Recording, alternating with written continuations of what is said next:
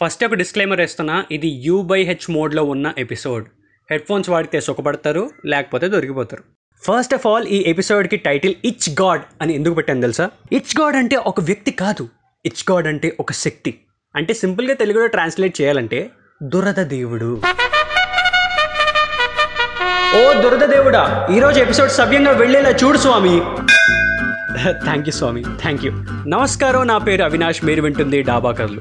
ఇంట్లో ఉన్నంత వరకు అండర్వేర్ నుండి గలేబుల్ దాకా బెడ్షీట్స్ నుండి మంచంపై వదిలేసిన టవల్స్ దాకా నీట్గా ఉతికి పెట్టి మడత పెట్టి గూట్లో పెట్టే అమ్మ హాస్టల్లో మిస్ అవుతుంది.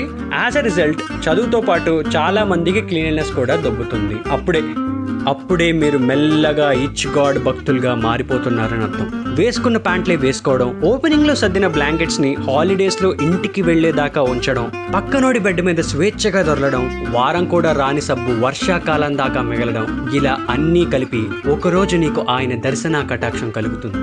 తొడ మీదో చేతుల మధ్యలో మెల్లగా ఇచ్చింగ్ స్టార్ట్ అవుతాయి. దాన్ని నువ్వు నీ గోళ్ళతో సానబెట్టి ఇంకా ఎంజాయ్ చేస్తావు. కట్ చేస్తే ఓ గ్రేట్ ఇచ్ డే ఇంటికి కాల్ చేసి అమ్మా చాలా కష్టంగా ఉందమ్మా. అంటే అప్పుడు జీవితంలో జలుబు దగ్గు ఎరగని నువ్వు ఒక డాక్టర్ని విజిట్ చేస్తావు. ఆయనే dermatologist the skin doctor. Consultation fee three hundred rupees talking five minutes tablets and ointments కలిపి టూ థౌజండ్ రూపీస్ ఆహా అక్కడితో అయిపోలేదు. ఇప్పుడే స్టార్ట్ అయింది అసలైన బ్యాటింగ్. ఫేస్ క్రీమ్ కూడా రాయని మొహం కాస్త ఒళ్ళంతా ఆయింట్మెంట్ రాసి ఆ నైట్ అంతా జాగారం చేసి వన్ వీక్ కోర్స్ చేసి హాస్టల్లో నార్మల్ లైఫ్ని స్టార్ట్ చేస్తావు. ఇది జస్ట్ వన్ హాలిడే కనుకుంటే పొరపాటే. ఎవ్రీ సిక్స్ మంత్స్కి ఇది కామన్ స్టోరీ. ఇంటర్ హాస్టల్ అయ్యేసరికి పెద్ద కాలేజ్లో అడ్మిషన్ వస్తుందో లేదో తెలియదేమో కానీ బోలెడంత ఎక్స్పీరియన్స్ మాత్రం వస్తుంది. చాలా బిల్ అవుతుంది పేరెంట్స్ దగ్గర ఈ విషయంలో తిట్లు తిని తిని సిగ్గిపోతుంది. ఎవరికైనా మనలాగే ఇలాగే ఇచ్చుకో దర్శనం అయితే ఈ టాబ్లెట్ వేసుకో తగ్గిపోతుంది. ఈ ఆయింట్మెంట్ రాసుకో పారిపోతుంది అని సలహాలు ఇవ్వడం అలవడం నాకు తెలిసి హాస్టల్స్ రూమ్లో బ్యాచిలర్స్ బ్యాచులర్స్ ఉన్నంత కాలం ఇండియాలో ఉన్న ఏ ఒక్క డెర్మటాలజిస్ట్కి డోకా లేదు. నోనో స్టూడెంట్స్ బ్యాచులర్స్ రానివ్వరు.